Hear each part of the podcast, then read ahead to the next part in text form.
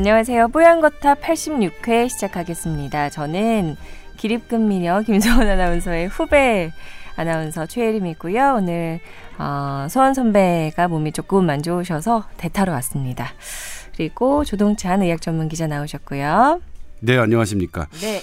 예, 저희 지금 오늘 1일 땜빵 그 진행자로 그 모셔온 분은 최혜림 아나운서고요. 저희 SBS 8시 뉴스 메인 뉴스를 예, 앵커를 지금 맡고 있는 그러니까 상당히 비중 있는 본인 팔자에서 지금 가장 잘 나가는 시기 어, 그런 분을 모시고 왔습니다. 뽀얀거탑이 이 정도입니다. 사실은 이제 뭐냐면 뭐 바쁘다는 핑계를 여러 대셨어요. 그래서 그런데 제가 이제 이게 김서원 선배가 하시던 자리다. 후배로서 마땅히 그 빈자리를 해야 되는 거 아니냐라는 부탁을 드렸었고 두 번 그래도 이제 약간 조금 바쁜 척을 하시더라고요. 그래서 알겠다. 바쁘면 안 나오셔도 된다. 뭐 우리는 그냥 망하고 뭐 어차피 뽀얀거탑 어, 뽀얀거탑 뭐, 뭐 그냥 뭐 망가져도 된다 이렇게 얘기했더니 나오시더라고요. 네, 잠깐 튕겼던 최혜림이고요. 또 임채선 원장님 나오셨습니다. 네, 안녕하세요. 임채선입니다. 이 추운 날씨에 건강 잘 챙기시고요. 어, 새로운 분과 또 함께 하니까 또 마음이 또 새로워지네요. 어, 즐겁습니다. 네. 감사합니다. 자, 이제 뭐 하면 되나요? 자, 일단 사연 소개부터 아, 진행을 하겠습니다. 네. 예. 1번 사연은 익명으로 보내주셨는데요. 안녕하세요. 새해 복 많이 받으세요. 기립근 미녀 김소원 아나운서님. 상 많이 받으시는 조동찬 기자님. 어, 맞아요. 상 많이 받으셨죠. 올해 11개? 음, 작년에. 오, 휩쓸었죠? 매달 받으셨군요. 네. 아, 그러면서 커피 한 잔을 안 사요. 정말 쪼잔하신 조동찬 약 전문 기자님. 그리고 임채선 원장님. 늘 빠지지 않고 청취 잘하고 있습니다. 예전에도 사연을 보내셨던 분이래요. 근데 이번에는 어, 왼쪽 아래 어금니 옆에 매복 사랑니가 있었는데 그 사랑니를 발치한 이후에 바로 옆에 치아 어금니 충치 치료를 한 게 좀 잘못되셨나 봐요. 신경 치료 후에 지르코니 크라운 치료를 완료했고 6개월마다 검진 예약하고 검진을 받아왔습니다. 그런데 그 치아에서 크라운 치료한 치아에서 양치 후에 피가 섞여 나오고 잇몸이 불편합니다. 음식 씹을 때 통증까지 느끼게 됐습니다. 하셨네요. 그러면서 연말에 검진을 받았는데 엑스레이상으로 2년 전 크라운 치료 직후의 상태와 현재의 상태를 비교를 해 봤더니 일단은 염증이 있다고 말을 들으셨대요. 네. 그리고 어쩌면 발치나 임플란트 가능성까지 있다라는 얘기를 듣고 충격에 빠지셨네요. 네, 그래서 다른 치과 가봐야 되는지 아니면 네. 지금 방문했던 치과에서 선생님이 말씀해 주신 대로 그 이를 뽑고 네. 임플란트, 그러니까 새로운 인공 이를 넣어야 되는 건지 네. 질문해 주셨는데 저희가 사실 치과 전문은 아니기 때문에 네. 제가 또 아시는 분한테 여쭤보고 왔어요. 아는 분. 아, 네, 아는 분한테 여쭤보고 왔어요. 그런데 스스로를 높여? 아시는 분? 그거 저도 모르겠어요. 항상 제 자신을 자꾸 높여지게 돼요. 그게 어, 무식해서 못 배워서 그래요. 아, 모르겠어요. 태어날 때부터 그랬대요. 태어날 때 못 배워서 그러니까 이 교육이 안 좋았던 거야. 어, 어떻게 저 적응이 잘 안 돼요. 예, 예, 그래서 아는 분. 네. 네. 그분의 어떤 식견을 말씀을 드리면 네. 원래 제3 대구치는 원래 가장 후방에 있는 치아기 때문에 치태 그러니까는 어, 세균 막 같은 게 많이 끼는 치아랍니다. 지금 문, 문제가 있는 부분이 왼쪽 아래 네. 어금니 옆에 네. 네. 그, 그 인접한 게 제2 대구치인데 부쪽, 보통 그쪽도 그런 치주 질환이라든지 치태가 많이 끼는 곳으로 되어 있습니다. 그래서 제3 대구치를 발치하고 나서 제2 대구치의 충치가 신경까지 침범하는 사례가 많이 있습니다. 그래서 보통 제2 대구치 신경 치료를 진행을 하는데요. 아마도 이분은 충치 문제 외에도 잇몸 질환을 동반하고 있다고 보여집니다. 그래서 신경 치료까지 하고 나서 잇몸에 피가 나고 그다음에 부은 상태가 지속되면 어, 잇몸 치료를 먼저 하고 신경 치료를 먼저 합니다. 근데 예전에 신경 치료를 받았던 분이기 때문에 2차 제, 신경 재생 치료는 효과가 잘 없은 없다고 임상에서 얘기를 하기 때문에 이 환자 같은 경우에는 의사가 아, 신경 치료나 잇몸 치료를 먼저 하는 것보다 이제 발치를 하고 임플란트 하는 거를 권유한 상태라고 보시면 될 것 같습니다. 그리고 잇몸 질환이 계속되게 되면 가장 나쁜 부분은 뭐냐면 그 치주라고 하죠. 그 치아에 있는 뼈가 녹기 시작하면 나중에는 걷잡을 수 없이 상황이 악화되고 그때는 임플란트도 어려, 어려워집니다. 근간이 흔들리기 때문에 그래서 그 상황까지 가지, 가기 전에 임플란트나 발치를 지금 권유한 상황이라고 보시면 될 것 같습니다. 일단 이건 이제 뭐냐면 그 문제가 있는 부분에 크라운 치료를 받으셨던 거잖아요. 근데 그 치료를 받고 덮어 씌운 곳에 지금 문제가 생겼는데 그러면 이 부분에 대해서 사실 근원적인 그, 그 진찰이 들어가야 되거든요. 그러니까 사실 저 같으면 이거 열어보겠어요. 그거 열어보고 그다음에 그쪽에 어떤 문제가 있는지 그리고 거기에 아 열어본다는 게 그러니까 크라운을 떼어본다는 그렇죠. 말씀이신 다, 거죠? 다 떼어보고 네. 그다음에 그쪽에 뭐 잇몸이든 아니면 실제로 깊이 아무튼 엑스레이를 찍어봤으니까 아직은 뼈에 이상이 있는 건 아니겠죠. 그러면 그 부분에 대해서 그러니까 단순히 신경 치료라는 거는 어떤 근원적인 문제를 해결하는 게 아니라 신경을 차단해서 통증을 그 막아보자는 치료거든요. 그런데 이쪽에 어떤 염증 반응이 계속 진행되고 있다면 그것부터 막는 게 먼저 우선이거든요. 그러니까 지금 제 생각엔 어 먼저 임플란트 이러 이거는 나중에 문제고 지금 벌어지고 있는 그쪽 이의 염증을 어떻게 해결할 것이냐. 그러니까 다른 약이나 어떤 뭐 그- 거기에 고름 있으면 빼내야 되죠.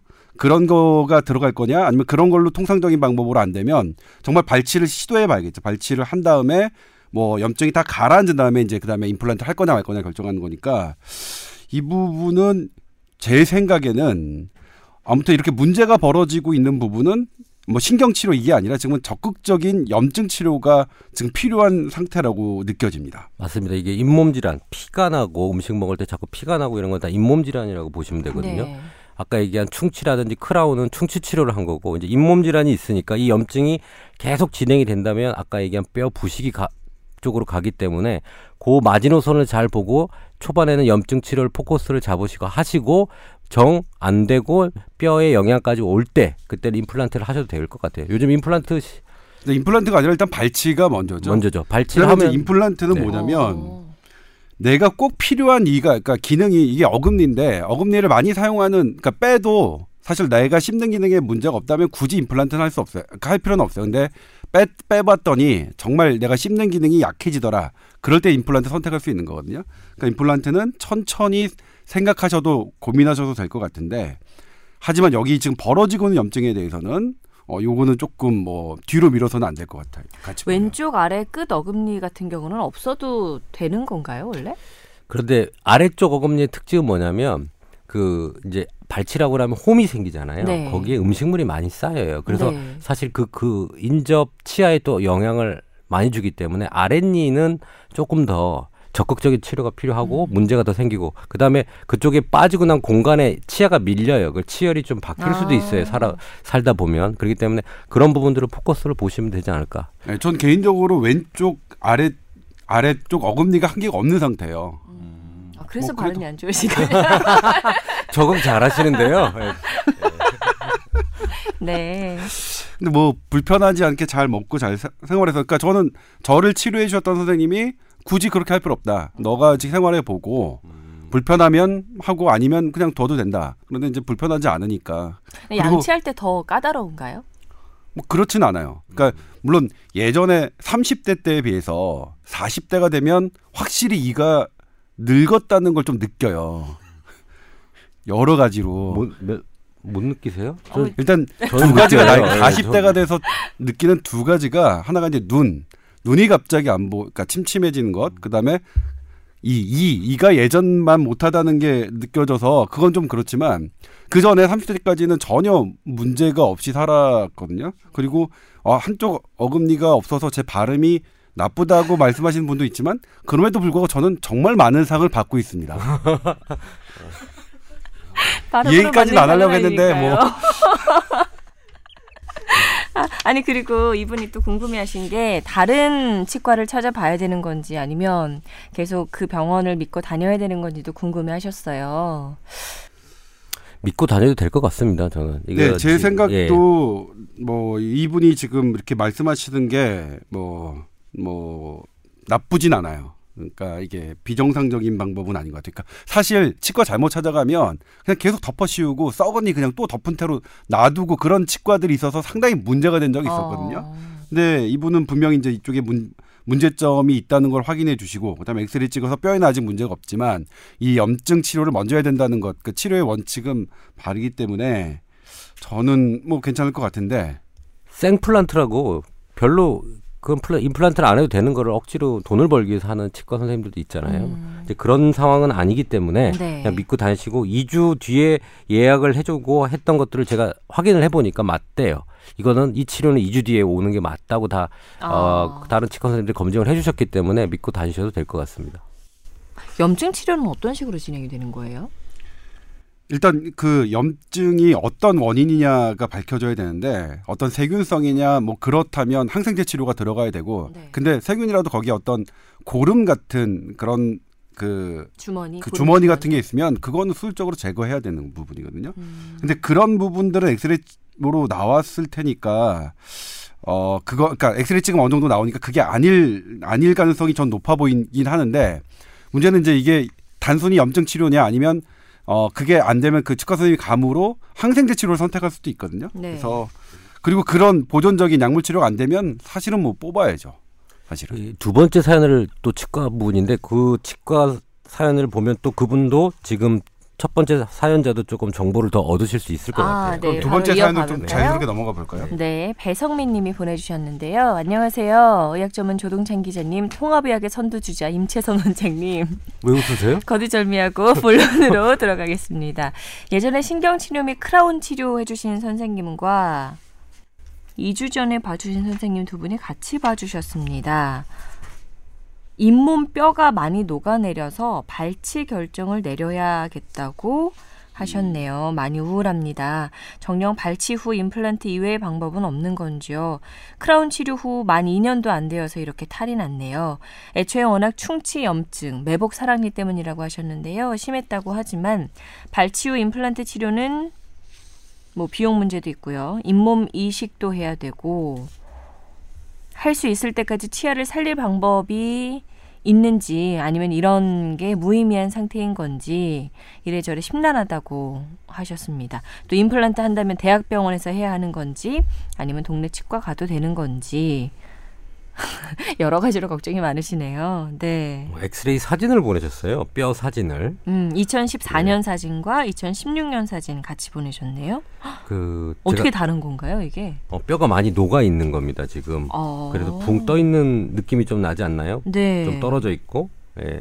그래서 치과 전문의한테 여쭤봤습니다. 음. 그랬더니 어, 뼈에 부식이 진행이 돼 있기 치과는 때문에 아직 전문의 제도가 없습니다. 어, 아? 인정이라고 하더라고요. 그, 그 네, 치과 선생님들은 인정이. 네 인정이라고 하더라고요. 그러니까 그래서 트레이닝 과정을 밟으면 밟은? 이제 인정이가 네. 되는데 네. 아직 전문의 과정이 없기 때문에 네. 치과 전문의라는 말을 함부로 쓰면 안 돼요. 되게 민감한 문제예요. 어. 그 정도는 기본적으로 알고 팟캐스트를 치- 그 게스트를 참여해야죠. 근데 다 전문이라고 표현을 하시더라고요. 치과 선생님들은. 근데 아까 얘기한 대로 인, 나라에서 허가를 해, 해주지 않았습니다. 전문이라고. 네. 그래서 인정이가 맞긴 맞습니다. 아니, 뭐 지금 농담입니다. 이거 뭐 제가 임 원장을 뭐 이렇게 디스하기 위해서 작정하고 나온 게 아니라 아 이렇게 용어 하나 하나를 우리가 신중하게 써야 된다 이런 걸 좀 어. 아무튼 악플은 누군지 난 모르니까 다행이죠. 누군지 아니까 힘든 거예요.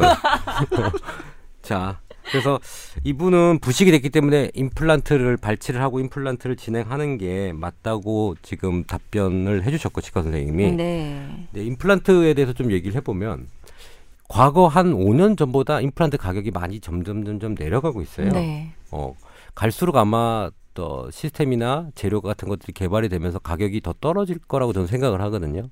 그래서 어, 발치를 하고 난 다음에 조기자처럼 잇몸으로 버텨 보다가 잇몸으로 버텨 보다가 정 안 될 때 임플란트를 하시면 가격 부분도 좀 나아지지 않을까 저는 이렇게 생각을 합니다.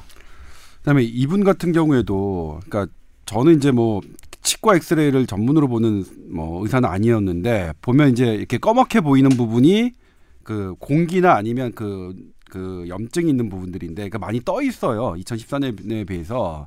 그래서 이제 이게 네. 치아가 이가- 많이 드러난 것처럼 이가 보이네요. 덜렁덜렁하면 네. 그 긴, 아무 의미가 없죠. 있는 의미가 없는 거죠. 그래서 그게 지금 이게 살릴 수 있는 인지 아닌지는 아마 치과 선생님이 판단해 주실 거라고 생각하는데 근데 뼈가 녹아서 아니 여기서 지금 드리고 싶은 말씀이 이분도 이제 뭐냐면 매복 사랑니가 문제가 됐다고 했죠. 제가 이제 비슷하네요 두 분이. 네. 네. 건강 라이프 SBS 8시 뉴스의 건강 라이프에서 한 두 번 정도 제가 리포트를 해드린 적이 있는데 매복 사랑니, 그러니까 사랑니가 안 나는 사람인 줄 알았는데 겉으로 안 나오니까 근데 실제로는 이게 드러나지 않을 뿐이지 이게 묻혀 있는 경우가 있거든요. 누워 있는 거죠. 예, 네. 잇몸 사이에 묻혀 있는 건데 그럴 경우에는 이게 염증을 일으켜서 이 턱뼈, 턱뼈를 녹이는 경우가 많습니다. 그래서 매복 내가 어떤 일정한 나이가 됐는데도 불구하고 사랑니가 나지 않는다 그렇다면 엑스 그러니까 이 치과 검진 한번 받으셔야 돼요. 그러니까 panorama view라고 해서 이제 이렇게 쭉 찍으면 매복 사랑니가 있는지 없는지를 알 수 있거든요. 그리고 매복 사랑니를 그냥 둬도 되는지 아니면 얘가 문제를 일으키는지를 알 수가 판별할 수가 있습니다. 그래서 매복 사랑니에 대한 개념을 조금 아셨으면 좋겠고 아. 참고로 저는 찍었는데 사랑니가 하나도 없어요. 저는.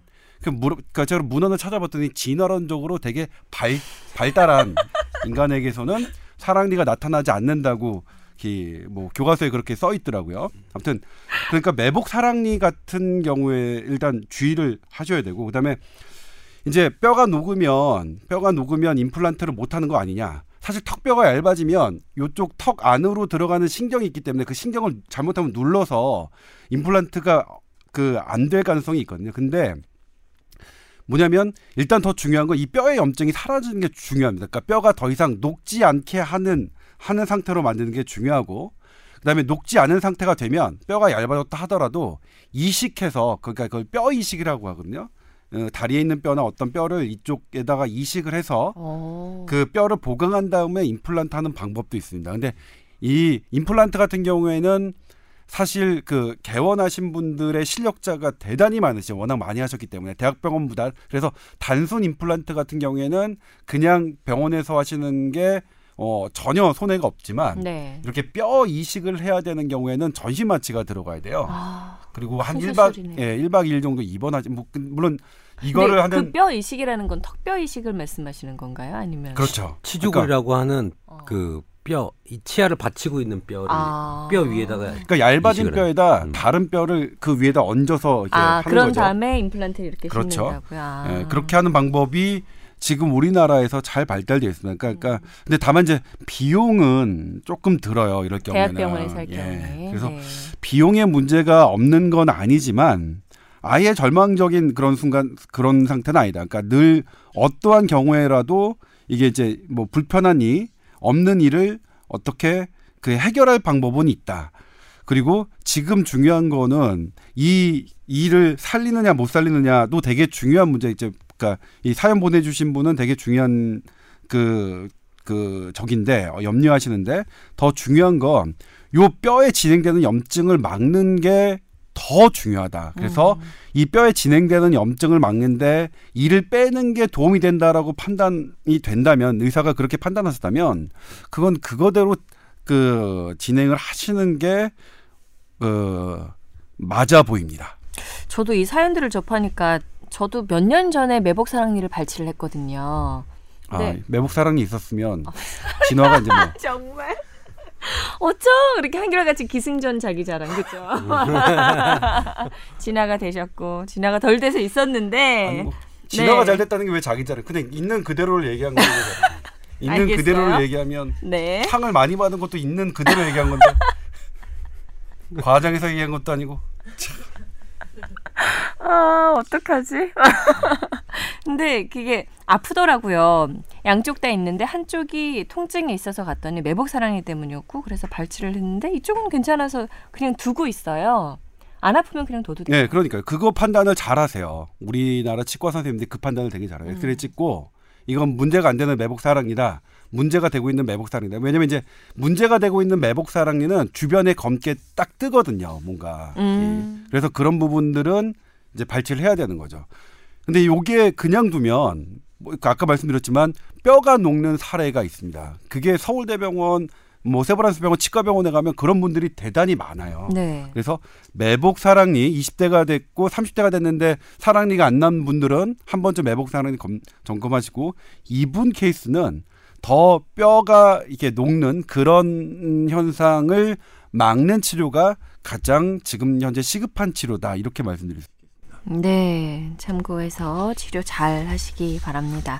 다음 사연으로 넘어갈까요? 안녕하세요. 뽀얀거탑 항상 잘 듣고 있습니다. 아, 매일 듣기만 하다가 이렇게 메일을 드리는 이유는 요즘 저에게 이상한 증상이 생겨서입니다. 크리스마스쯤에 코감기에 걸려서 연말도 제대로 못 즐기고 보냈었는데 뭐 열이나 그런 증상은 없이 맑은 콧물이 나왔다가 나중에 코가 막히고 뭐 그런 항상 평범했던 코감기 증상이었습니다. 약도 먹고 잠도 잘 자서 다 나았다고 생각을 했었는데 원래 없던 이상한 증상이 생겼어요. 감기는 다 나은 것 같은데 특정 상황만 되면 맑은 콧물과 함께 재채기가 몇 시간 동안 지속이 됩니다. 그 특정 상황이라는 건 아침에 운동을 하고 나왔을 때입니다. 운동하러 체육관에 나갈 때는 멀쩡하다가 운동 끝내고 밖을 나서는 순간부터 코가 간질간질하더니 재채기를 후몇 시간 동안 합니다. 점심까지 이어지는데요. 음, 저는 처음에는 코감기가 도진 건 줄 알았는데 특정 상황에서만 이러니 참 당황스럽습니다. 알레르기 생긴 거 아니냐 의심스러워서 항히스타민제를 먹어보았는데 그랬더니 또 괜찮아지더라고요. 감기가 아니라 정말 알레르기가 맞을까요? 대체 무슨 알레르기인 걸까요? 그저 운동하고 나왔을 뿐인데 황당합니다. 하셨네요? 이건 용어에 그 의사가 아니다 보니까 용어와 진단을 잘못하신 거예요. 어, 그게... 이거는 알레르기라고 보는 게 아니라 비염입니다. 그러니까 비염이요? 비염인데 네. 비염의 타입 중에 알레르기가 일반 사람들한테 많기 때문에 아. 보통 알레르기 비염 알레르기 비염 나 알레르기 아니야라고 이제 줄여서 얘기를 하는 건데 이거는 비염인데 이런 그 운동하고 뭐 온도 차나 이런 다른 원인에 의해서 비염이 생기는 걸 non-allergic rhinitis 그러니까 비정형성 정형적인 어 알, 비염이라고 보는 거죠. 그래서 네. 이분은 어 그냥 알레르기가 아니라 non-allergic 비염이라고 보시면 됩니다. 근데 이제 원인이 이런 원인이 있느냐? 못 알아듣겠어. 어? 발음이 시원찮아서 못 알아듣겠어요. 어, 저도 그래요. 저도 제가 말해놓고 못 알아듣겠어요. 어. 넌 알러직이라면 알레르기가 아닌 아닌, 아닌 요인의 비염의 비염이죠. 어. 그래서 보면 그 여러 가지 그런 원인이 있어요. 그러니까 알레르기성이 아닌 다른 원인을 보면 첫 번째 임신했스 하고 비염이 생기는 사람도 있어요. 어. 그걸 호르몬 호르몬 호르모널 알러지 나이티스라고 하죠. 알러지가 아니군요. 하여튼 그다음에 약인성, 그러니까 약물을 먹고 비염이 생기는 경우도 있고 원인 없이 생기는 것도 있고 직업성, 어떤 환경이나 이런 것에 생기는 것도 있어요. 그리고 뭐 찾아보니까 허니문 허니문 비염도 있어요. 허니문 비염이요? 네. 어, 허니문 비염도 있고 장 비염도 있어요. 처음 들어보셨을 거예요. 그 장 비염 같은 건 매운 음식이라든지 그 다음에 견과류라든지 이런 걸 음. 먹었을 때 비염이 생기는 특이 체질들이 있어요. 네. 그리고 허니문은 어, 어 초야 그러니까 초야를 치르죠. 첫날 밤을 치를 때 비염이 생기는 사람도 있어요. 이건 문헌적으로 다 나와 있는 겁니다. 어. 어, 예. 그런 다양한 원인에 의해서 비염이 생길 수가 있어요. 근데 이분은 운동으로 인해서 제가 볼 때는 혈관이 확장됐다가 찬바람, 온도차가 오면서 비염을 유발하는 것 같습니다. 원인을. 혈관이 확장됐다가 그러니까 운동을 하면 혈관이 많이 확장된 네. 상태고 그 코 주위에 있는 그 plexus 혈관들이 확장돼 있다가 찬바람에 갑자기, 찬바람에 갑자기 자극이 오면서 거기서 비염을 유발하게 되는 거죠. 어... 일단 드문 드문 케이스긴 합니다. 이분이 네. 주신 사연 중에 단서가 네. 되는 게 맑은 콧물 네. 그리고 특정한 상황이거든요. 우리가 감기에 걸려서 비염이 생긴 그러니까 세균 세균이 이 부비동의 침범에서 그렇게 생기는 그런 그 콧물은 누렇습니다. 근데 이 맑은 콧물은 그런 세균이 감염으로 어떤 농이 생겨서 나오는 콧물이 아니라는 거죠. 음. 그러니까 이 맑은 콧물은 그러니까 나름 우리 몸에서는 정상 반응인 거예요. 뭔가 왔으니까 이 분비물을 분비한 거고.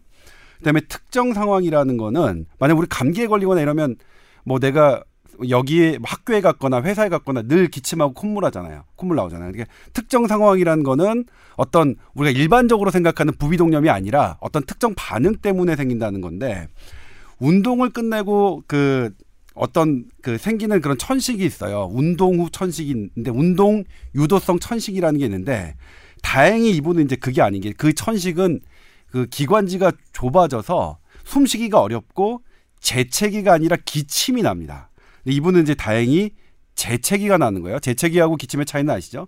재채기는 애취하는 거고 기침은 콜록콜록 하는 건데 해보시면 애취할 때는 요 윗 위쪽 네, 그 상기도 되고. 윗부분만 예, 이제 그 움직이고 콜록콜록 할 때 이 아랫부분 기관지가 움직이는 건데 이분은 그 윗분 윗부분에 어떤 이런 그 자극이 돼서 애취가 나오는 거예요.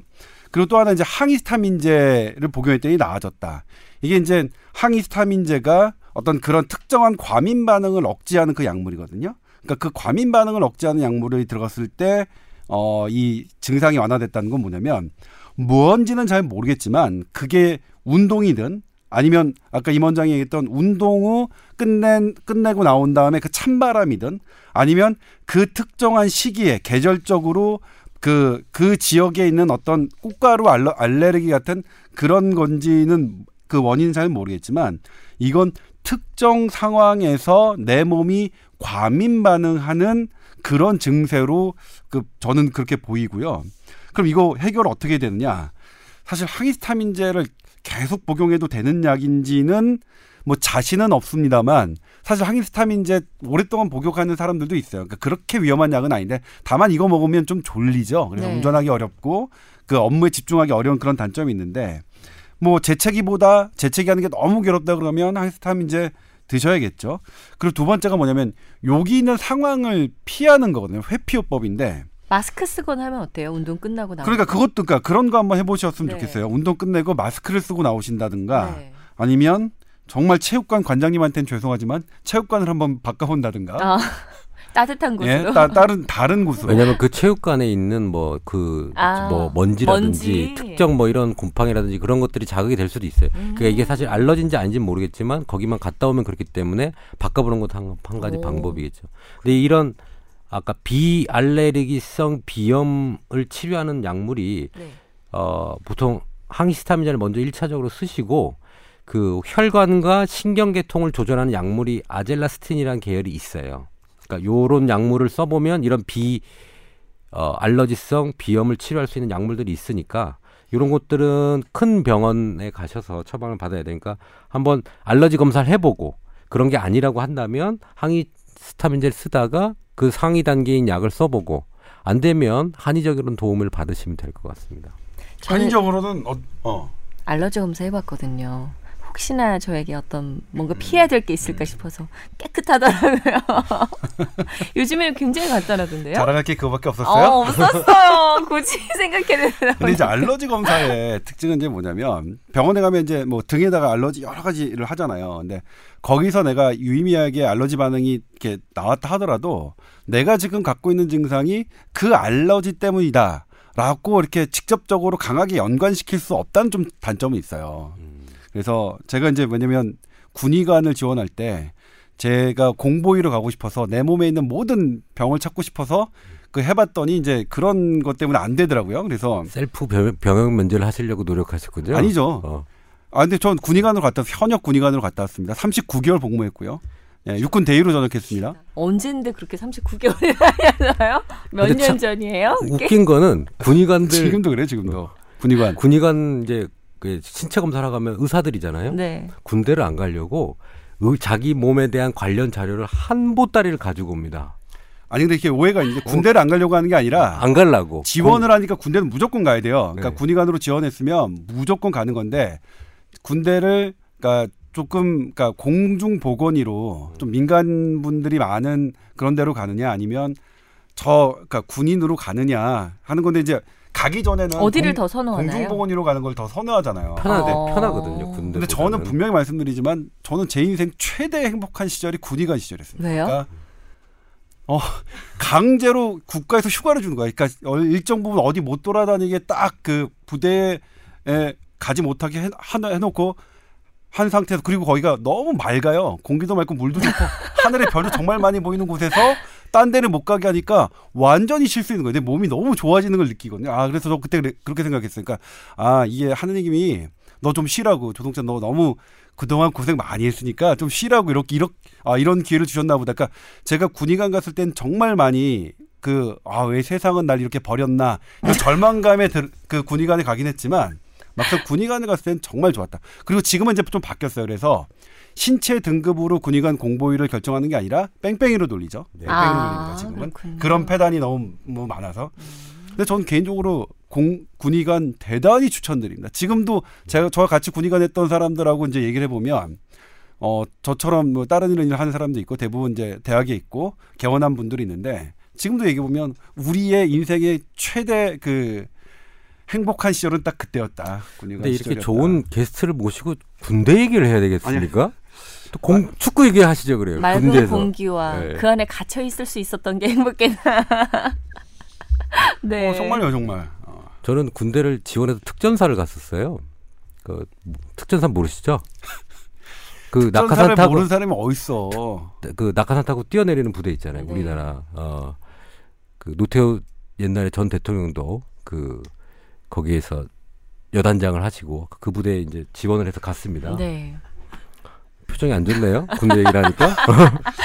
뭐 저쪽에서 어쨌든 군의관이. 특전사를 지원하는 건 대단히 그 예외적인 그렇죠. 건데 네. 뭐저저 그러니까 보통 이제 그렇게 그 그런 성향을 지닌 사람들은 그 사회에 이제 발을 폭넓게 드러내려면 이렇게 다듬어 주는 역할이 필요해요.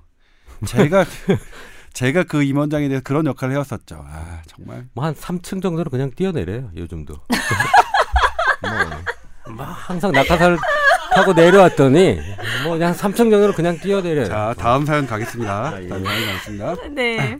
어, 익명으로 보내주셨는데요. 친구 어머니께서 돌발성 난청이 생겨서 계속 치료를 하는데 차도가 없다고 하십니다. 병원에서 스테로이드제 같은 걸로 치료를 혀 한다고 짧으세요? 하는데 어제 혀를 씹었더니 발음이 안 돼요. 맛있었어요? 어, 굉장히 아프네요. 비용은 비싼데 전혀 나아지는 기미가 보이질 않으니 이걸 계속 해야 할지 고민이라고 합니다. 돌발성 난청은 왜 생기는 거고 정확한 치료 방법은 따로 없는지 지금 받고 있는 치료를 계속하는 게 맞는지 효과가 있을지 질문이 두서없기는 한데 친구가 워낙 답답해서 이해관계가 없는 전문가 의견을 듣고 싶다고 하시면서 보내셨네요. 이 난청이라는 거는 우리가 귀에 청력이 떨어지는 거죠. 그래서 어 고음, 중음, 뭐 저음 이렇게 해서 그 검사를 해보면 몇 데시벨까지 들을 수 있는지 이제 평가가 나옵니다. 근데 한쪽에 이제 난청, 그러니까 그 청력이 떨어지는 거죠. 근데 원인을 알 수가 없을 때 이제 돌발성 난청이라고 하죠. 근데 뭐 어지럼증이 있거나 그런 뭐 매니에리가 됐고 이제 진단명이 붙는데 그런 원인을 찾지 못했기 때문에 아마 돌발성 난청이라고 하신 것 같아요. 근데 이 돌발성 난청일 때는 특 별한 치료 방법이 없기 때문에 보통 의사들이 스테로이드 고용량 치료법을 네. 시행을 합니다. 뭐 좋아지나요 그러면? 좋아지는 분들은 뭐 어, 1차 치료로도 좋아집니다. 근데 이게 어, 병원에서만 치료를 받게 되면 계속 스테로이드를 반복 써요. 네. 한 번 써보고 안 되면 두 번 써보고 뭐 세 번까지도 써보기도 하는데 그렇게 고용량으로 치료 용량을 해가지고 어, 어, 치료를 하다가 보통 안 되면 그 다음에 한의원에 보통 오게 돼요. 근데 이제 왜 그러냐면 돌발성 난청 왜 생기느냐? 왜 돌발성이라는 게 그 들어가냐면 네. 갑자기 생기고 그다음에 이유를 잘 몰라요. 왜 생기는 건지. 그러니까 뭐 이를테면 가, 큰 소리를 아까 비행기가 날아가는 거 날아가는 거를 옆에서 들었다. 왜 웃죠? 아, 섬세하시네요. 네. 네. 그렇 그렇게 해서 아주 큰 소리, 그러니까 이, 이 귀의 청각 세포가 놀랄 만큼 손상을 받을 만큼의 그런 큰 자극이 있을 경우에도 생기지만 어 그렇지 않을 경우에도 생깁니다. 스트레스. 스트레스도- 큰 원인으로 잡죠. 네. 예, 스트레스. 예, 뭐 그렇죠. 스트레스가 뭐 일으키지 않은 병은 없다고 우리가 보고 있으니까. 근데 그러니까요. 이게 왜 중요하냐면 난청이라는 건 청력이 떨어져 있는데 요거는 2주 내에 치료가 들어가야 회복될까 말까가 결정됩니다. 그러니까 시기를 놓치면 그 다음에 아. 치료해도 이게 나아지지가 않아요. 그래서 네. 돌발성 난청은 이비인후과 선생님들이 응급 질환이라고 생각합니다. 아. 네, 그러니까 나 갑자기 돌발성 난청 시켰는데 내일 진료 가도 돼요? 그러, 그러면 지금 당장 오세요. 이렇게 어. 얘기하는 질환이거든요. 그래서 좀 지루하겠지만 요 치료는 어, 계속 받으셔야 됩니다. 보통 1주나 2주 정도 이 치료를 하시거든요. 그리고 네. 그러니까 이 서양 의학 쪽 이비인후과적으로는 현대 의학 이비인후과적으로는 그때 호전이 되지 않으면 더 이상 이게 해볼 방법이 없다라고 되기 때문에 지금 지금 받으시는 치료 그 선생님이 그 설정한 기간까지 계속 유지해서 받으시는 거 되게 중요한 일입니다. 한의학적으로는 귀를 관장하는 거는 신장이에요.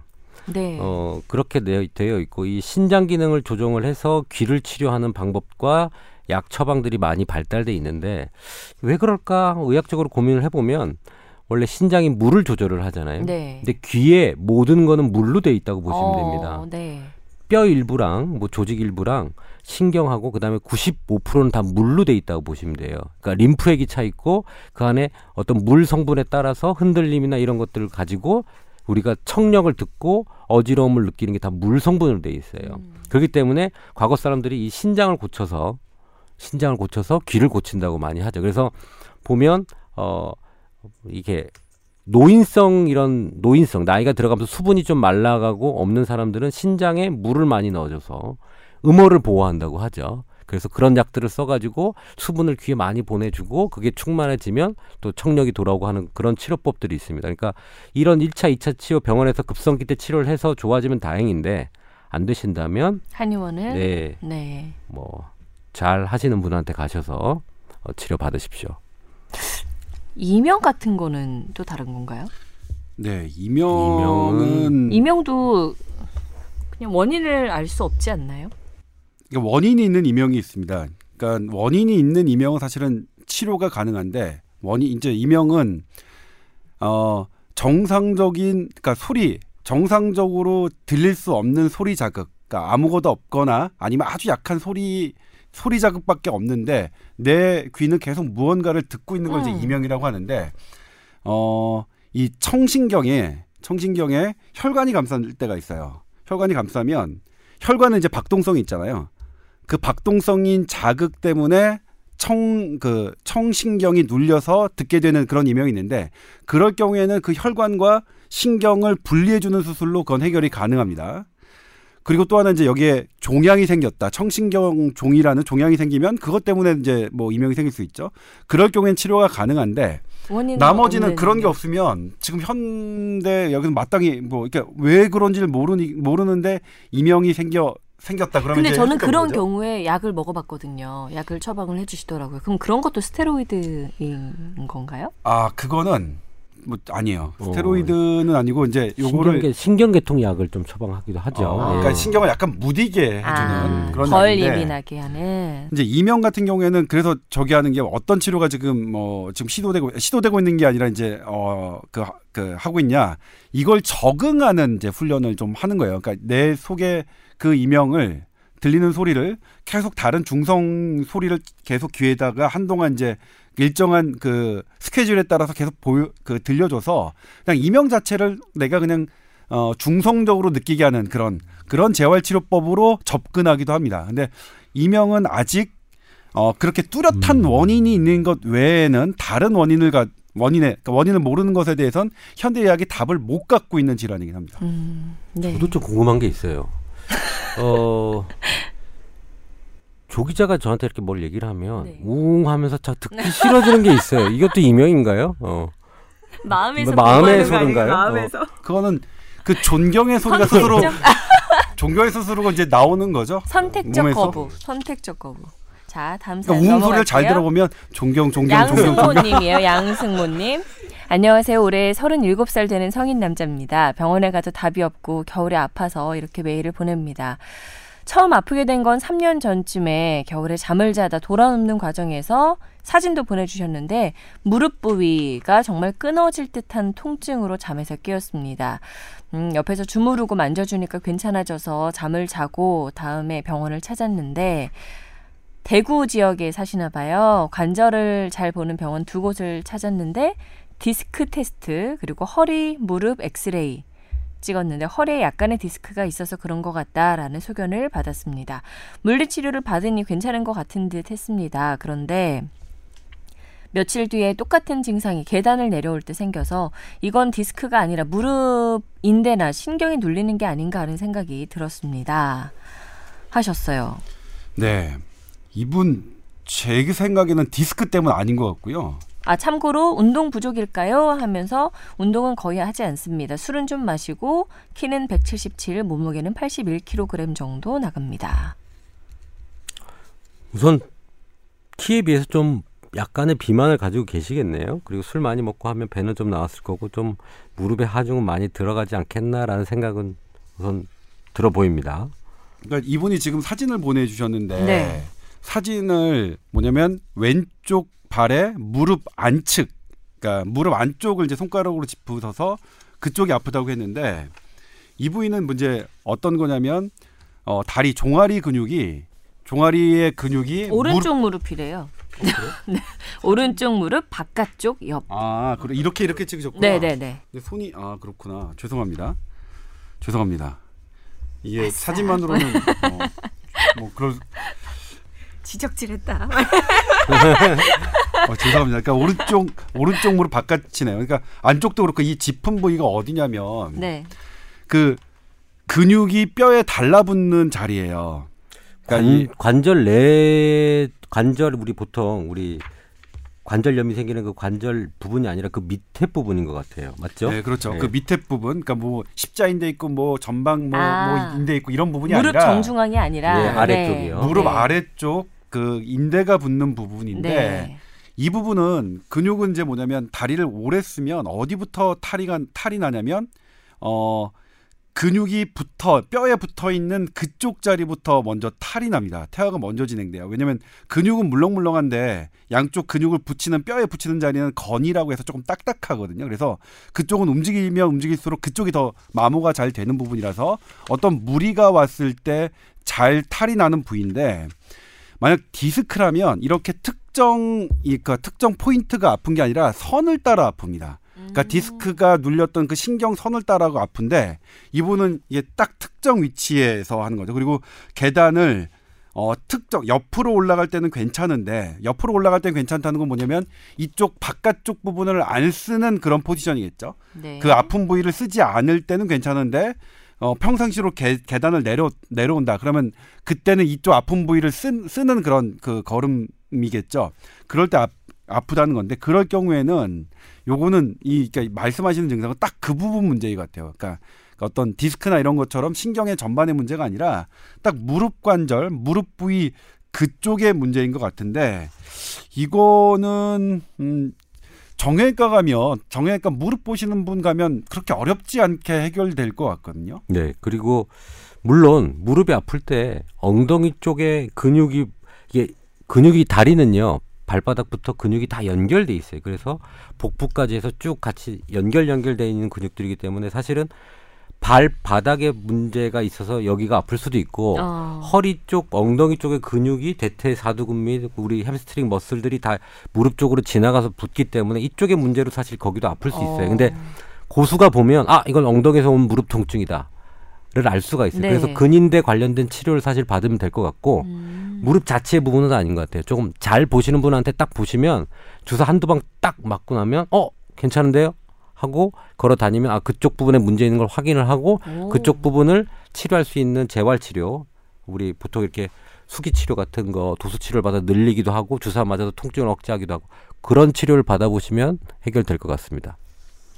그리고 이제 뭐 심, 그러니까 지금 짚은 이 위치나 이런 게 증세나 봐더라도 아주 심각해 보이진 않아요. 근데 뭐 다만- 있는 것 같지도 않고요, 그렇죠?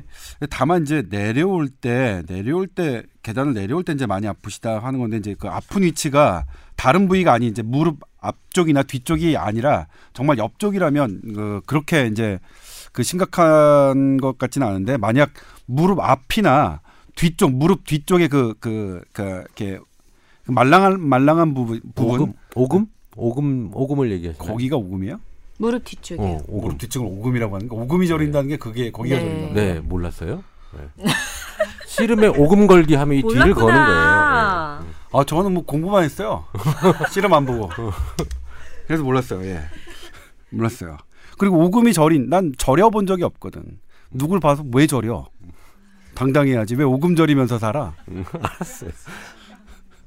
아무튼 그러, 그래서 이 이 분 같은 경우에는 임 원장이 얘기한 대로 어 그렇게 그 그런 재활 치료나 이런 걸로 아니면 그쪽에 아픈 부위에 이제 조금 주사를 맞으면 뭐 의외로 어 쉽게 해결될 문제인 것 같고 아무튼 정형외과 선생님한테 가는 게 정답인 것 같아요 이분은. 우리 방송에서 뭐 병원이나 어떤 선생을 소개해도 법적으로 문제는 없나요? 그걸 왜 나한테 묻나요? 누구한테 물어요 지금? 어. 보통은 다 이제- 알고 계시잖아요. 오금 빼고.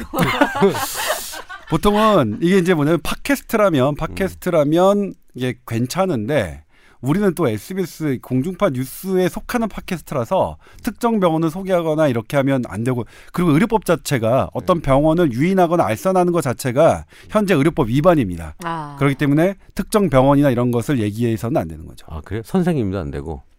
네.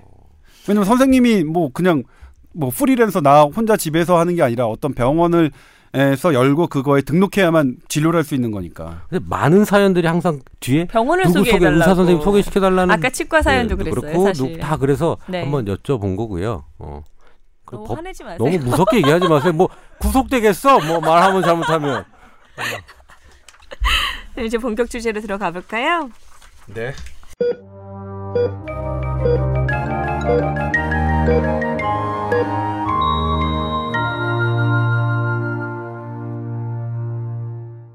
유방암이면 푸른색 피 한 방울로 암 진단 가능 이건데요. 사실 이틀 전에 8시 뉴스에서 한번 다뤘었던 내용이죠. 소개를 직접 해 주시죠. 네. 이제 그 국립암센터 연구팀이 유방암을 혈액으로 진단할 수 있다 이런 연구 결과를 그 발표했습니다. 네. 어 그러면 이제 사실 여성분들 유방암 검진하려면 이제 아픈 엑스레이 그다음에 약간 돈이 드는 초음파 이런 걸로 유방암 검진을 하셨는데 혈액 피한 방울로 된다면 훨씬 뭐 간편해지겠죠. 네. 그래서 일단 희소식이긴 한데 어 이렇게 그런 유방 그러니까 혈액으로 암을 진단하는 게 사실 되게 이상적이긴 한데 지금 현실은 어디까지 와 있는지 그 부분을 한번 짚어보고 싶어서 말씀을 드렸습니다. 네. 일단 그때 이제 뭐냐면 어 그 최혜림 아나운서가 정말 의외로 날카롭게 보기 보기와는 딴판 이게 날카로운 질문을 들어왔어요. 그러니까 우리가 건강 검진을 할 때 암을 검사하는 게 있죠. 혈액 종양, 종양 표지자. 표지자. 예, 음. 혈액 종양 표지자라는 게 있는데 그것과 어떻게 다르냐라는 질문을 했어요. 사실 제가 이제 그때 이 기사에 녹이고 싶었지만 시간이 2분으로 제한돼 있기 때문에 도저히 녹일 수 없었던 부분을 그 날카롭게 이제 예, 질문이 들어왔어요. 그러니까 네. 사람은 겉만 보고 함부로 판단해서는 안 된다 이런 생각을 다시 한번 했어요. 일단 우리가 그러니까 먼저 말씀드리자면 건강검진에서 하는 혈액 종양 표지자는 암에 대한 간접적인 증거를 보는 겁니다. 어, 암이 증가했, 암이 어떻게, 암이 증가하는 게, 암이 우리 몸에 생겼을 때, 우리 몸 속에 원래 있던 성분들이 늘어나는 그런 걸 보는 겁니다. 그러니까 암세포를 혈액에서 바로 알아내는 게 아니라 네. 암이 생겼을 때 혈액에서 증가할 수 있는 어떤 그렇죠. 그렇기 물질들. 때문에 네. 꼭암 때만 증가하는 게 아니에요. 아. 그러니까 CEA라는 그런 그 혈액 종양 표지자는 대장암 혹은 뭐 그 여, 여성의 그런 생식기 암일 때 증가하는 혈액 종양 표지자이지만 헤비 스모커 그러니까 담배를 많이 피는 사람에게도 역시 증가합니다. 어. 그러니까 그게 증가했다고 해서 암인지 아니면 수뭐 했는지 거. 이렇게 네. 할수 있는 건 아니거든요. 네. 그래서 우리가 건강검진 상에서 검, 건강검진 그, 그 프로토콜에 혈액 종양 표지자가 있지만 사실 우리 의대에서 배울 때 어땠습니까? 미 원장? 혈액 종양 표지자는 암을 진단하는 검사로 뭐 이렇게 추천되지는 않고 않는 검사거든요. 추적 검사에 많이 씁니다. 그러니까 암이 걸리고 난 사람이 음. 그 수치가 올라가는지 몇년 여- 뒤에도? 네. 올라간지 여부를 보고 이 사람이 암이 재발하는 걸 보지 음. 그거를 어 이게 있다고 암이다라고 진단하지는 않죠. 그러면 건강검진에서 다른 건 다 괜찮았는데 종양표지자 수치만 좀 높았다 하는 경우에는 재검을 하나요? 아니면 어떻게 하나요? 그게 애매해요. 그러니까 이게 뭔가 높아졌으면 그러니까 이게 높아졌던 건 뭐냐면 내가 높아졌다고 암이라고 할 수 없고 그다음에 낮다고 해서 내가 암이 없다고 얘기할 수 없는 거거든요. 근데 일단 높게 나오면 찝찝하잖아요. 그쵸. 그러면 또 그거에 대해서 추가 검사를 해야 되거든요. 근데 그게 뭐냐면 그 추가 검사를 하는 요인으로 대단히 그 근거가 있느냐 그게 그렇지가 않다는 게 문제예요. 음. 그러니까 외국에서는 건강검진 목적으로 혈액 종양 표지자를 하지 않아요. 아. 예? 그런 문제가 있기 때문에 그러니까 만약 그게 높아서 높으면 물론 제가 말씀드렸지만 이게 전혀 상관 상관없다고 얘기할 수도 없는 거죠. 네. 전혀 없, 없다고 그 얘기할 수도 없는 거기 때문에 일단 높으면 찝찝하니까 그래서 검사를 해야 되는데 근데 그렇게 해서 오히려 그 의료의 과소비가 그 유도되는 그런 경향이 있거든요. 그러네요. 그래서 혈액 종양 표지자는 거- 암을 진단하는 검사로 이렇게 추천되지는 않는다. 다만 여기에서도 이제 알파 페토 프로테인이라는 그런 간암 표지자와 PSA라는 전립선 표지자 같은 경우에는 진단 목적으로 사용되는 경우도 있어요. 그러니까 근데 그거는 개별적으로 어 개별적으로 그 간을 보시는 선생님과 전립선을 보시는 선생님이 개별적으로 선택하는 문제이지 이 토탈리 이렇게 전반적으로 다 이걸 검사하는 거는 조금 의료에 어, 어 이제 그 과소비 현상을 부추길 수 있는 거다. 그래서 건강 검진 목적으로 추천되지는 않는다 하는 거고요. 근데 요즘 나오는 그러면 혈액 그이 피한 뭐라- 피한 방울로? 방울 암을 진단은 네. 어떤 거냐? 이거는 그 암이 생기면 암의 끝에 부분에서 암세포들이 떨어져 나옵니다. 떨어져 나와요. 네. 그게 혈액 혈액을 돌아다니는 거죠. 이게 이제 그 페이젯이라는 그 과학자 1889년에 그 사람이 이런 가설을 제기했어요. 그 가설이 2000년대 한 110년 정도 지난 다음에 그게 입증이 된 거죠. 그러니까 우리도 지금 많은 가설을 이제 얘기하면 한 100년 후에 이제 그게 입증될 수도 있는 거야. 아까 이명 아마- 같은 거요? 특정인에 따른 이명 이런 거? 아무튼 그래서 이게 떠돌아다니는 암세포를 직접 그, 그 측정해서 아 그러면 이건 이제 와- 암 암세포를. 예, 네. 하는 거니까 이게 만약 있다면 이건 이제 암이 있다는 네. 거잖아요. 그래서 그런 기법이다. 아. 그런데 지금까지는 이게 2000년부터 계속 나왔는데 그렇다면 계속 혈액 한 방울이면 위암 진단, 대장암 진단 다 나오는데 맞아요. 지금 뭐 또 타느냐 음. 이런 이제 의문이 있을 수 있거든요. 근데 왜 이게 이제 그런 진단 기술이 있음에도 불구하고 현재 상용화가 활발하게 돼 있지 않느냐면 지금까지의 기술은 이 암세포가 떠돌아다니는 암세포가 많아야만 이게 디텍트가 이 감지가 가능했습니다. 네. 그러니까 상당히 진행된 암에서 이게 가, 가능했던 거죠. 근데 상당히 진행된 암은 이미 CT, MRI, 뭐 전신 PET, 조직 검사 다한 상태 한 상태이기 때문에 실질적으로 거- 그때는 이 혈액으로 암을 검사할 필요가 없는 거예요. 그러네요. 그러니까 지금의 기술은 그게 방향성은 대단히 맞긴 하지만 너무 진행된 그러니까 떠돌아다니는 암세포가 많아야만 가능한 기술이었기 때문에 상용화가 안 된 더딘 그런 측면이 있었는데 이번에 국립암센터의 기술은 조금 의미 있는 게 초기 유방암 환자 에서도 그러니까 음. 미량으로 나와 있는 것에도 디텍트가 가능했다. 그러니까 네. 지금 나와 있는 기술보다 한 걸음 더 나아갔다 이렇게 얘기할 수는 있겠죠. 음. 어, 이런 검사 방법을 크게 참 재미없는 얘기인데 특이 민감도랑 특이도가 좋은 검사를 나눌 수가 있어요. 그러니까 특이도가 좋은 검사는 뭐냐면 그게 딱 나오면 무조건 암이 확률이 확 올라가는 검사가 2번 있어요. 같은 경우 약간 이 특이도가 올라간 네. 검사겠죠. 그리고 민감도가 높은 검사는 어 그게 민감도가 높은 검사가 나왔을 때는 이제 screening test라고 해가지고 전반적으로 해가지고 이게 높으면 의미가 의미를 부여주는 그 두 가지를 보통 나눠요. 그래서 이이두 가지를 이 두 가지가 다 높은 검사일수록 좋은 검사. 좋은 검사죠. 음. 근데 아까 얘기한 거는 그런 것들을 높여가고 있는 과정이라고 보시면 될 것 같아요. 근데 이제 또 이 방송 들으시면 아 나 이제 그러면 유방암 검사 받으러 그냥 피 한 방울 유방암 검사 받으러 국립암센터 지금 가야겠다라고 생각하실 분도 계실 것 같은데 아직은 아닙니다.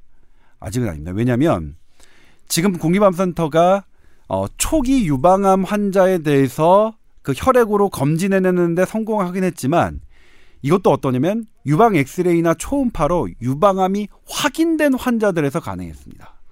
그러니까, 그러니까- 아닌 거죠. 아직까지는. 그러니까 아직까지는 이거를 건강검진 목적으로 사용하기는 이른 거죠. 그러니까 언제쯤 이게 건강검진? 목적으로 사용하려면 사용이 가능하려면 유방암 엑스레이로 나타나지 않았는데 네. 혈액으로는 보였단 말이에요. 그렇죠. 그래서 그 사람들을 1년이나 2년 추적했더니 진짜로 유방 엑스레이, 유방 초음파에서 암이 나타나더라. 음. 그런 정확도가 한 90% 되더라. 네. 하는 게 확인이 되어야 이게 건강검진 목적으로 사용할 수 있습니다. 그러니까 지금 이 기술이 이전 기술보다는 조금 앞선 기술이긴 하지만 아직은 아니다. 아직은 보통 그 동네 병원에서 정기적인 유방암 검진을 받으시는 게 좋다. 네. 유방암뿐만 아니라 다른 암도 좀 초기에 발견을 할 수 있으면 좋을 것 같아요. 아 그러니까. 이게 이제 뭐냐면 음, 지금 유방암은 사실 유방 엑스레이하고 초음파로 초기 검진이 가능한 암이죠. 그리고 유방암 같은 경우에는 초기에 그 발견을 하면 5년 생존율이 그러니까 이게 초기를 이제 스테이지 제로라는 그러니까 0이라는 0단계라고 연기? 하는 게 네. 0단계의 그 진단을 받으면 5년 생존율이 100%입니다. 어. 유방암은. 근데 한 2기 정도, 2기 후반부만 가더라도 그게 한 50% 정도로 떨어지거든요. 그래서 음. 유방암은 사실 적극적으로 검진하는 게 중요한 암인데, 근데 지금 이제 아무튼 요 유방암은 어쨌든 지금 그 검진하는 방법이 있습니다. 근데 지금 검진하는 방법이 없는 게 폐암하고 췌장암이죠. 거기다가 폐암이나 췌장암은 초기 증상 같은 것도 잘 못 느끼지 않나요? 뭐 그렇죠. 그렇죠. 그러니까 그렇죠. 음. 이게 심하게 기침, 그러니까 뭐 기, 그 기침에서 피가 섞여 나오거나 하는 그런 정도의 그런 심각한 증세가 나오기 전에는 감기로 오인하기 네. 쉽죠. 어 근데 아무튼 그것에 이 혈액 진단법이 도입 적용된다면 그거는 대단히 의미가 있는 네. 일이겠죠. 그래서 지금 국립암센터가 하고 있는 것도 폐암에 이걸 적용을 하고 있습니다. 그러니까 네. 이거 좀 성공했으면 좋겠어요. 지금 현제 그래요? 폐암과 췌장암은 초기 진단법이 없기 때문에 그렇습니다. 그 유방암 얘기를 좀 하니까 사실 그 유방암의 아버지 우리 외과의 아버지라고 하는 윌리엄 할스테드 박사가 어. 사실은 암의 어떤 원칙을 만들었죠. 1890년대 우리 존스 홉킨스의 초대 학장이셨던 윌리엄 할스테드 모르죠? 외과의 아버지. 네. 뭐난뭐 네, 윌리엄 할스테드. 엄마만 알아. 네. 윌리엄 할스테드 아- 그 사람이 암에 대한 그 원리를 이렇게 했어요. 어, 암은 local local 그러니까 여기에서 생긴 암이 점점점 몸에서 퍼져 나간다는 원리예요. 참 간단하죠. 그러니까 암이 여기 생기면 점점 커지고 여기서 세포가 떨어져 나가서 전이가 된다라는 개념을 가지고 광범위 절제 수술이라는 그러니까 암이 요만큼 있으면 이만큼 떼내는 거예요. 그 원리로 수술을 하기 시작을 했죠. 그때 할스테드 박사. 그랬더니 생존율이 확 올라간 거예요. 요만하면 이만큼 떼야 된다. 그래서 옛날에 수술한 걸 보면 뼈까지 다 드러날 정도로 유방암을 수술했어요. 그래서 스킨도 다 못 닦고 그 갈비뼈에 그 근육이 보이게끔 수술을 하고 오. 퇴원을 했어요. 여자분들이. 그랬는데 생존율이 확 올라간 거예요. 그래서 그 사람이 수술한 사람들이 생존율이 이렇게 떨어지던 거를 30, 30% 40% 올려놨어요. 그 수술을 받은 사람 은 오래 살기 시작한 거예요. 근데 역사적으로 1910년대에 현미경이 나왔잖아요. 현미경을 어떤 내과 의사가 보고 암 환자, 유방암 환자의 내과 혈액을 딱 봤는데 암세포를 보게 된 거예요. 어? 뭐야? 이 사람 일기 환자인데 어떻게 세포가 혈액에 떠돌아다니지 암세포가? 음. 너 할스테드 너의 원칙은 틀렸어. 1기건 0기건 암은 시스테믹 디지즈야. 암 세포는 생기면 다 퍼져 나가. 음. 니네가 그렇게 한 수술 의미가 없어. 그러게요. 이미 세- 세포는 다 떠돌아다니는데 음. 너는 아까 얘기한 그 공장에서 세포가 날아간다 그랬지 암세포에서 그 원리가 맞지 않아. 음. 그러고 나서 외과에 암흑기가 옵니다. 음. 맞잖아요 원칙적으로. 그러게요. 니네가 수술해서 의미가 없어. 왜? 다 돌아다니고 이거 해서 뭐해? 다 붙으면 암인데. 그래서 10년대부터 50년대까지 온콜로지라고 하는 내과 의사들이 약을 쓰면서 항암 치료를 합니다. 그때 막 그 신경 가스를 가지고 항암제를 만들고 독약으로 항암제를 만들어서 환자들한테 줬죠. 그렇게 해서 치료를 한 거예요. 수술을 안 하고. 그 당시 사람들은 사실 참 억울한 거죠. 약을 먹고 머리 다 빠지고 아. 항암제 때문에 죽어가기 시작을 했죠. 네. 근데 그 결과가 70년대가 나옵니다. 70년대 그렇게 약물로 투여한 모든 데이터와 수술해서 수술했던 그 할스테드의. 네. 그 데이터를 비교해 봤더니 네. 할스테드의 생존율을 이기질 못합니다. 어떤 오. 약제도. 그 다음부터 다시 외과가 뜨기 시작하는 어. 겁니다. 니네가 아무리 그렇게 치료해봤자 치료율이 올라가지 않잖아. 그러면서 지금 우리나라의 전 세계 대학병원에 있는 암센터장은 다 외과입니다. 음. 그 이유가 그건 아니지. 내과 혈통 내과가 암센터장을 하는 부분도 있지. 이제 거의 외과가 많아요. 왜냐하면 수술을 위주로 해야 되는 과들이 네. 많고 많기 때문에 정확하지 않은 정보입니다. 이거는. 아니 그러니까 암은 아직 팔, 따져보지 못했어. 암은 80%가 고형암이기 때문에 수술을 요합니다. 어. 그러니까 혈액암 같은 거는 수술이 필요 없죠. 그러니까 수술이 필요 없는 사람이 센터장을 할 수도 있겠지만 80%가 고형암이기 때문에 그래서 수술이 메인으로 됐고 그 다음 70년대부터 현재까지는 수술을 하고 나서 항암 치료를 뭐 하고 했던 효과가 더 올라갔다 생존율이 더 올라갔다 이런 데이터 다음에 현재 어, 암의 치료는 외과가 하고 네. 그 다음에 방사성 항암치료도 어, 방사성 하고. 하, 해야 생존율이 더 올라간다가 아. 나온 겁니다. 이 역사적인 상황이에요. 예, 지금 그래 제가 네. 드리고 싶었던 말씀은 이제 임원장이 되게 자세하게 음. 지루하게 아니야 저는 제 저는 개인적으로 아, 재밌었어요. 재밌잖아요. 의사가 난이 얘기를. 들으면 난 재밌어야 돼요. 재밌는데. 난 재밌었어. 난 재밌었는데 혹시나 이제 뭐 저기 할까 봐. 근데 뭐냐면 이게 이제 이 국립암센터의 논문이 실리는데 사- 상당히 많은 저항이 있었어요. 제가 지금 말씀드리면서도 제가 말씀드리면서 충돌하는 부분이 있었는데 유방암은 초기에 수술 받으면 생존율이 100%다. 근데 왜 유방암은 초기에 암세포가 떠돌아다니느냐? 그럼. 떠돌아다니는 암세포는 뭐고 이게 수술하면 나아지는 건 뭐냐? 이게 지금 충돌합니다. 지금 특히 유방암에서 이게 암은 local disease냐, 그러니까 부분적인 병이냐 아니면 전체 전체 몸 전체의 그 병이냐, 그러니까 local한 local한 disease냐 아니면 systemic한 disease냐 이 부분이 계속 지금 맞붙고 있는데 기존에 지금 암을 유방암을 치료하고 수술하시는 분의 입장에서는 유방암 초기에 뭐 암이 떠돌아다닌다 암세포가 웃기는 소리하고 앉았네 이렇게 받아들이실 수 있어요. 그리고 실제로 제가 여- 몇몇 분에게 물어봤더니 그렇게 말씀하신 분도 있어요. 그래서 이게 지금 어, 나온 것도 사실이고 그다음에 유방암을 어, 그- 그러면 이제 나 떠돌아다니면 이걸 암을 제거하는 게 의미가 없잖아요. 그러게요. 근데 이걸 이제 어떤 식으로 지금 이해하냐면 떠돌아다니는 그 암세포는 늘 있다. 초기에서부터. 네. 그다음에 그게 DNA든 암에 그러니까 지금은 이제 떠돌아다니는 암세포뿐만 아니라 암세포가 하는 그런 유전자 물질 이런 것도 이제 그 디텍트하는 기술이 많이 발달했는데 있다. 근데 그게 우리 몸이 자체가 갖고 있는 면역력을 넘어서지 않으면 우리가 다 컨트롤한다. 그러니까 근데 그게 넘어섰을 때 이게 문제가 된다. 그러니까 이 초기에서 떨어지는 암세포가 만, 그러니까 이게 점점 커질수록 더 많이 떨어져 나갈 거 아니야? 그럴 때 전이가 된다. 그래서 처음에 원발성, 그러니까 처음에 있는 그거를 떼어내는 게 대단히 중요하다.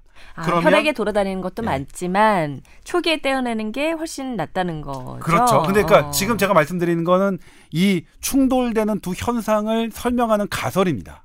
그러니까 가설이요. 가설이에요. 어. 그러니까 아직까지도 초기에 이, 이 암세포나 암의 DNA가 떠돌아다니는 것을 인정하지 않는 학자들도 계십니다. 예. 그러니까 아니다. 그거는 그들이 아니 근데 그런 거는 혈액 종양내과 뭐 그런 데서 다 볼 수 있는 거 아닌가요? 아니요. 지금 이게 보는 게 쉽지가 않아요. 왜냐면 1cc 그러니까 혈액 1cc에 뭐 적혈구가 뭐 10에 뭐 만 개, 그다음에 뭐 백혈구가 100만 개 있다면 요 그 이 암세포의 그 비율은 한 몇백 개? 그래서 비율을 따지면 0.04%예요.